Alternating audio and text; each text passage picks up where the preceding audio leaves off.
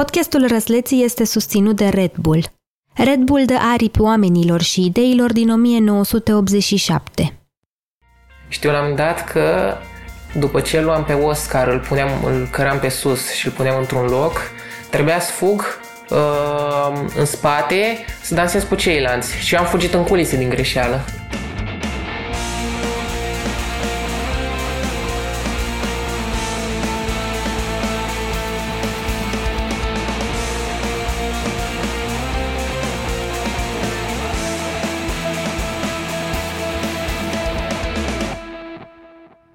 Salut!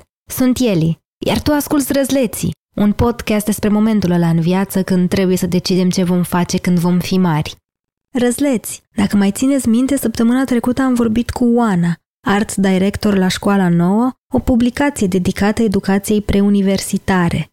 Oana ne-a povestit despre ce înseamnă să fii sincer cu tine, despre cum a crezut întotdeauna că va deveni scriitoare și despre cum în prezent nu prea scrie. Pe final de episod, a dat mai departe și un sfat. Dacă ar fi să zic de ce sunt un răzleț, dar un răzleț mai adunat, e pentru că eu aș vrea să fiu în toate locurile și să fiu în fiecare loc nesigură de ceva, dar mi-am dat seama și că e ok să, nu știu, ca pe moment să te oprești într-un singur loc și să fii, și sună clișeic, cea mai bună versiune a ta acolo. Episodul trecut v-am povestit despre cum mi-am dat seama că nu sunt foarte sinceră cu mine. Că am crezut mereu că trebuie să existe această sinceritate, doar că m-am comportat fix ca persoana aia care dă sfaturi de viață, dar ea nu are curaj să le urmeze. Înainte să întrerup șirul poveștii, vă spuneam că am făcut un curs de două zile de voiceover și că îmi doresc un tatuaj. Nu s-au schimbat multe lucruri de atunci, doar am observat ceva. Am mers zilele trecute cu trenul până în Mărășești împreună cu colega mea de apartament. Am urmărit-o cu reportofonul, în timp ce încerca să găsească povești în orașul în care a făcut voluntariat timp de șapte luni și mi s-a făcut dor de scris. Ciudat, știu. Bine, adevărul e că m-a cuprins dorul cu câteva zile înainte când lucram la un text despre eșec și despre răsleți, dar în astea două zile la Mărășești m-a cuprins adevărata nostalgie. M-am gândit cum în urmă cu doi ani, am mers pentru prima dată noaptea cu trenul spre Târgu Mureș, unde trebuia să documentez o poveste și să iau un interviu. Am încercat toată noaptea să dorm atunci. Scaunul de lângă mine era liber, așa că am încercat să mă întind. Poate era ceva mai confortabil decât dormitul cu capul lipit de geam. Deja mă durea gâtul.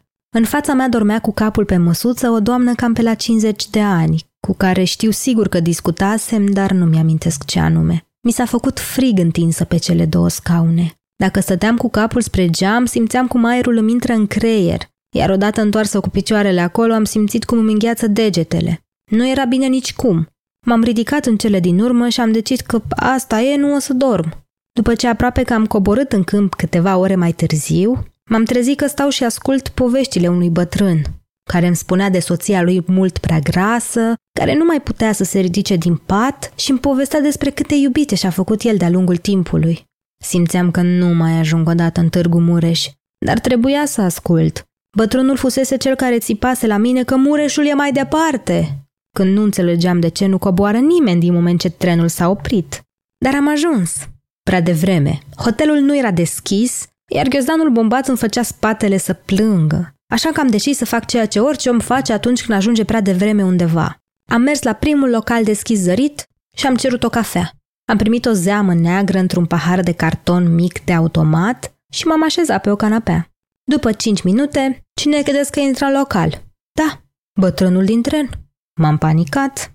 Mă invitase deja la o cafea când coborâsem din tren, dar mă incomoda cumva privirea lui. Așa că l-am refuzat și am zis că am treabă, trebuie să fug. Normal că m-a văzut, a venit și s-a așezat lângă mine. Era șase dimineața și beam o cafea în pahar mic de carton în Târgu Mureș, împreună cu un bătrân care vorbea în maghiară cu absolut toată lumea din local în afară de mine. Era perfect. De ce v-am spus povestea asta? Mine excursia prin Mărășești m-a făcut să retrăiesc sentimentul de atunci. A fost ciudat. Mi-am dat seama că îmi place să găsesc oameni și să scriu despre ei. Ăsta e jurnalism, nu-i așa?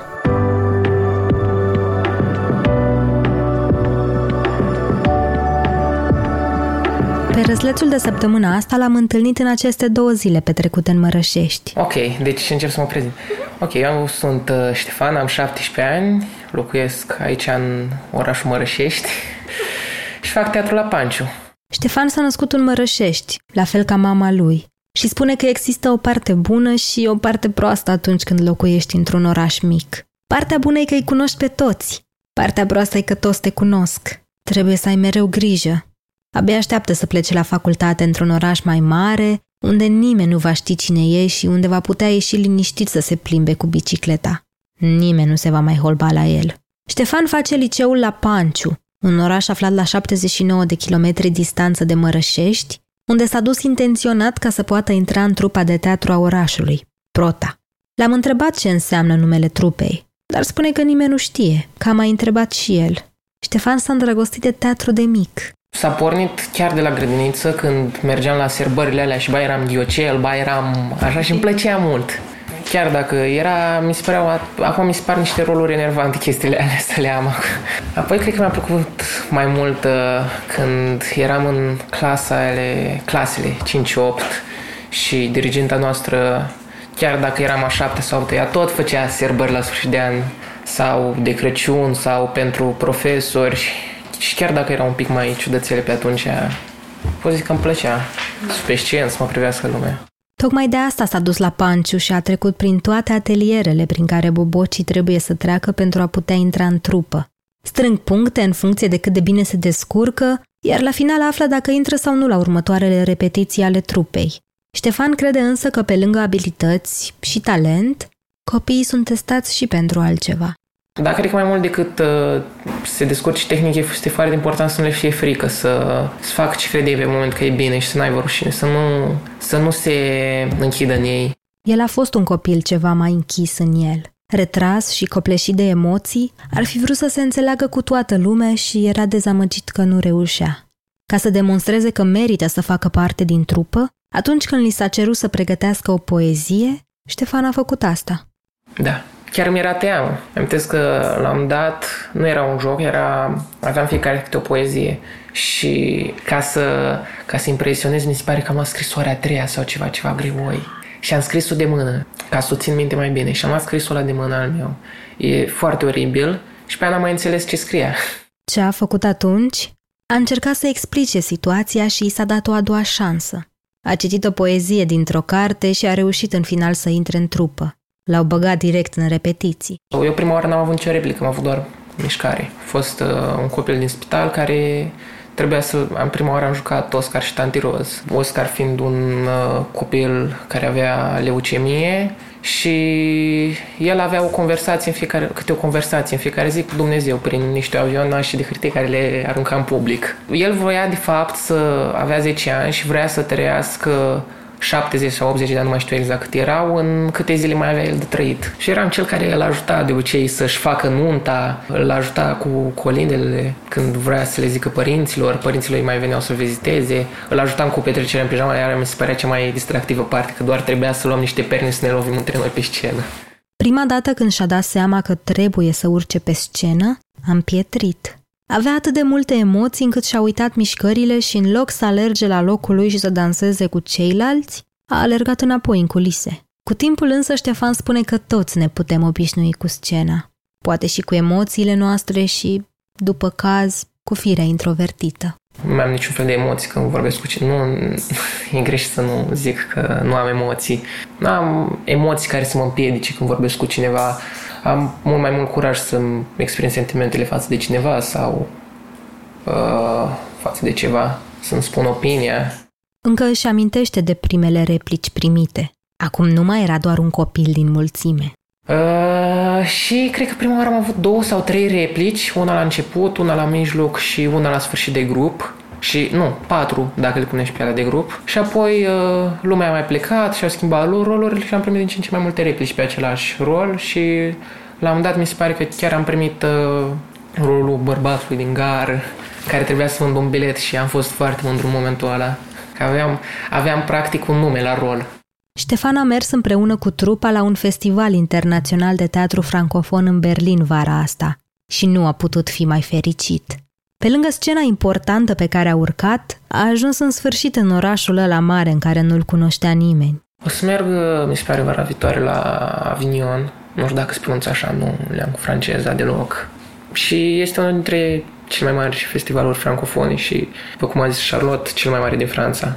Știu că sunt foarte multe trupe acolo care vin peste 100-200. Da, vin multe trupe, sunt spectacole în fiecare zi, sunt spectacol, mai multe spectacole la aceeași oră, trebuie să alegi, sunt spectacole de profesioniști, de amatori, unele sunt cu bilet, unele sunt pe gratis, poți să alegi.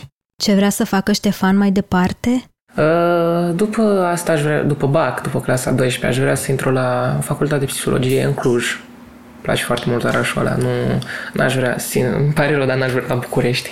Uh, sau dacă nu poate și la Iași. Apoi, după ce termin facultatea, dacă o termin, poate aș face un an de voluntariat sau chiar înainte de facultate, un an, în diferite locuri. Da, nu-și dorește să urmeze o facultate de teatru. Nu crede că are o pasiune îndeajuns de mare încât să o transforme într-o carieră. Oricum crede că pasiunile ar trebui să rămână pasiuni și că un job serios, din care să-ți câștigi existența, e cu totul altceva. Deci nu vreau să fac teatru și la facultate. Nu e vorba despre bani, cum s-ar gândi mulți. Nu prea mă interesează chestia asta. Uh, dar e foarte greu să-ți găsești un loc uh, de muncă. Nu știu dacă e corect să zic loc de muncă. E greu să-ți găsești un teatru în care să joci. Pentru că deja sunt foarte mulți actori bătrâni, renumiți, care ocupă, nu pot să zic ocupă, dar sunt deja acolo și nu prea se caut. Dar Ștefan ar mai vrea să facă ceva. Uh, ori m-aș face terapeut de familie, ori, sincer, poate aș renunța la tot și gen aș merge la o budget pe jos până în, la, în Asia și înapoi și pe prin Europa. Dar, sincer, nu m-aș întoarce înapoi, gen, aș merge probabil toată viața și când aș fi prea bătrân, m-aș muta undeva în munți. Ideea i-a venit după ce a văzut în gara de la Focșani un bărbat pe bicicletă care i-a spus că a plecat din Franța și că voia să ajungă în Turcia. Nu știe sigur ce plan ar trebui să pună pe primul loc. Nu știe dacă ar vrea să fie un terapeut așezat la casa lui, liniștit, sau un călător prin lume. Știe doar că ar vrea să ajungă în India să facă voluntariat într-o zi. Voi ce ați alege? Răzleții este un podcast produs de Dor. Oana Barbonia a creat identitatea vizuală, Nicu Mihai a compus cele două teme muzicale, iar Horia Baldea se ocupă de editarea sunetului. Povestea răsleților este susținută de Red Bull, care dă aripi oamenilor și ideilor din 1987.